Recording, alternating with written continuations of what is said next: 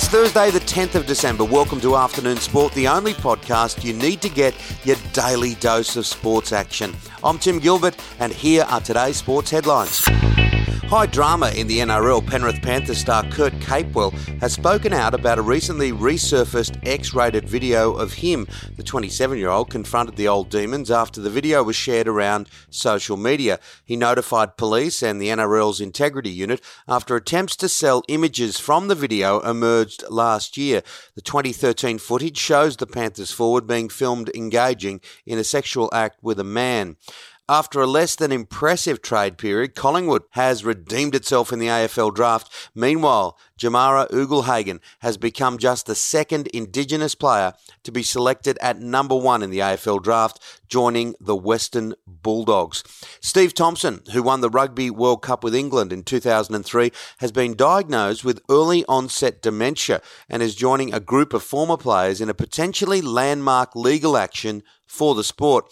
To cricket, and drama at the top of the Australian order for the first test. David Warner is out, and precocious young star Will Pucovski is under a concussion cloud. Former stars Adam Gilchrist and Andrew Symonds have thrown their weight behind under fire incumbent Joe Burns and former opener Marcus Harris.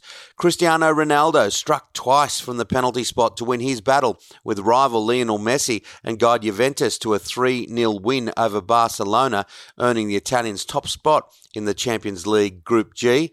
Valtteri Bottas has deleted all mentions of Mercedes from his Instagram bio as F1 fans speculate whether it was a hint he could be dropped for George Russell. And finishing up with some boxing, and there's a stack about. Mark Hunt knows how to sell a fight, and the Super Samoan was at it again, lashing Paul Gallen ahead of their showdown next week. I'm going to give it to him hard. He's not as hard as me, not in this realm. He added, in footy, he can pass the ball, but not here in boxing.